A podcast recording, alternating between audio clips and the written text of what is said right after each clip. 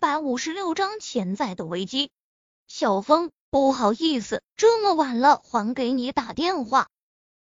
王敏的声音从电话中传来，是这样的，我刚才看了我们县电视台的奇人异事节目，上面报道的小青菜跳舞的事情，我就想问问你，电视上播放的是不是真的？这么快就上电视了？黎若峰微微惊讶，看来电视台的效率还是挺高的。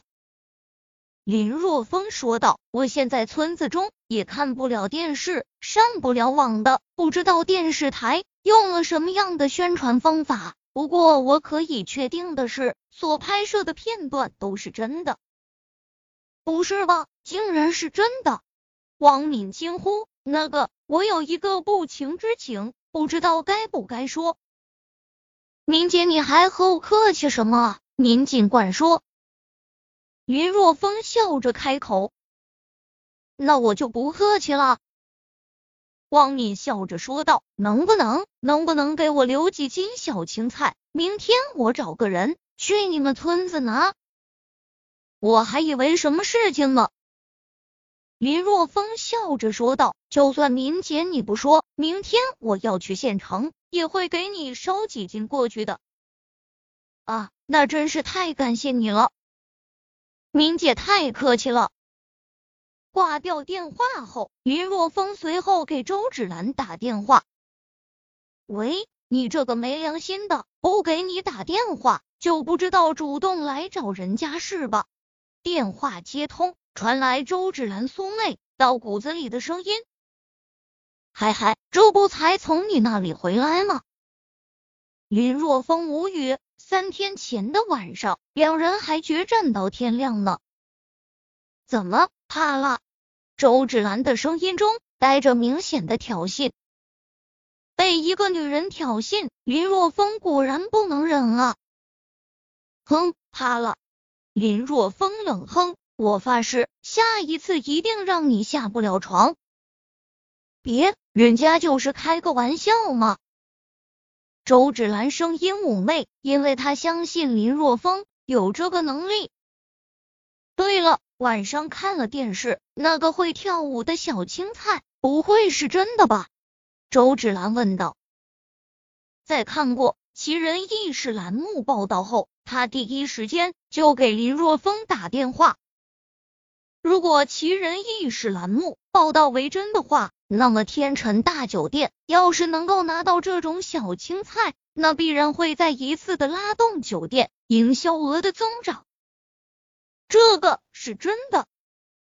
真的，那太好了，我要预定，有多少我要多少。周芷兰非常兴奋地说道。兰姐，这可能有些困难。林若峰实话实说道，由于在节目中已经透露了后面将会在小林村水果店第一次出售这种小青菜，所以以那里的销售为主。实话和你说了吧，目前这种小青菜只种了1亩，预估收成在1200斤左右。这样吧，兰姐，我给你酒店送去200斤，剩下的我要拉水果店去卖。200斤？周芷兰想了想，说道，那好吧，200斤也足够了。酒店更多的是用来烧汤，或者作为一些辅料，用量也不会太大。200斤足够用上几天的了。兰姐，你放心，我会继续种植的，以后保证可以稳定供给你的天辰大酒店。林若峰信誓旦旦的保证。哼，这还差不多。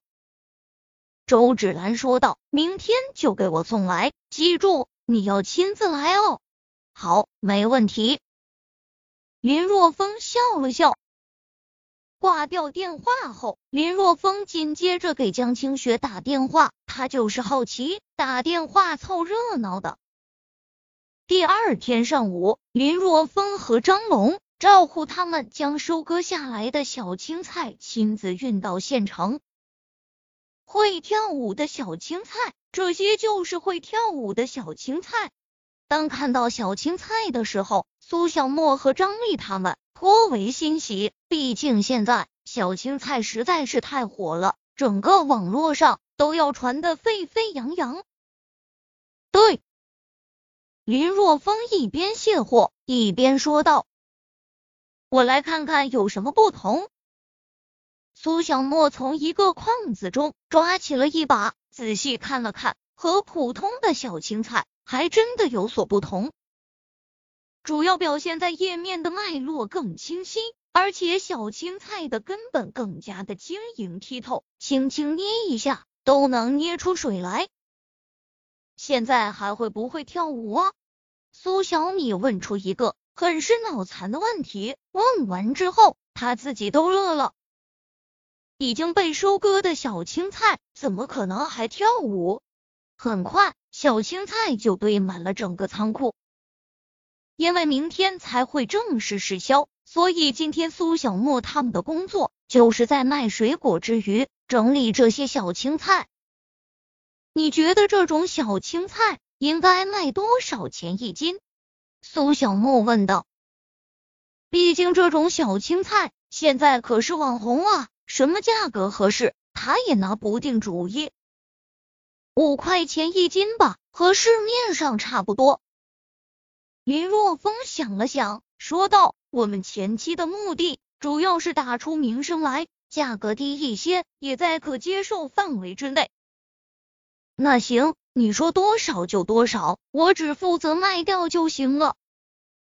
苏小沫笑着说道，不过我们水果店卖蔬菜好像有些不伦不类啊。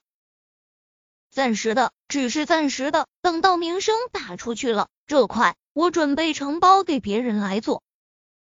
林若风也觉得这样很尴尬啊，而且还给苏小沫他们带来了更多的工作量。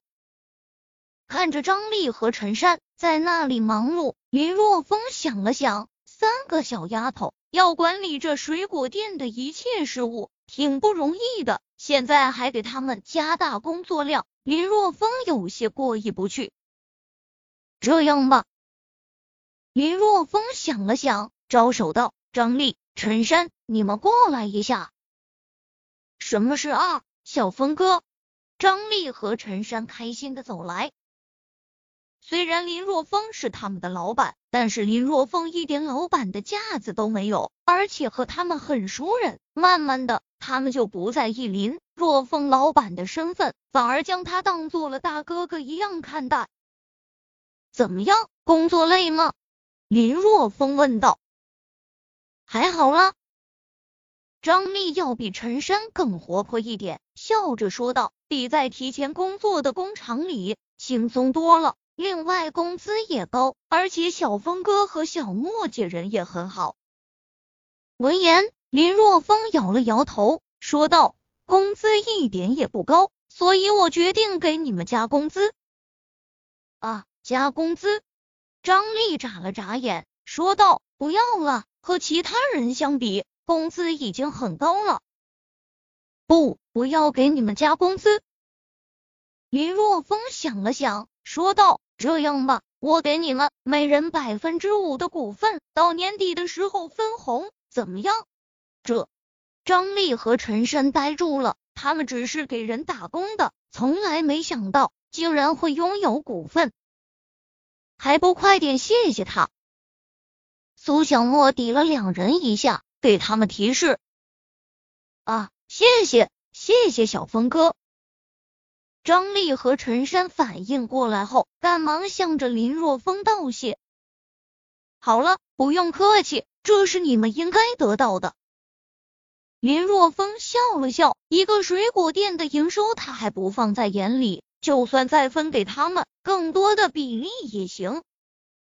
他此时心中有了另外一番打算，如果以后还有什么市销之类的东西，就直接放在这里，在加大他们工作量的同时，自然要给他们更好的待遇。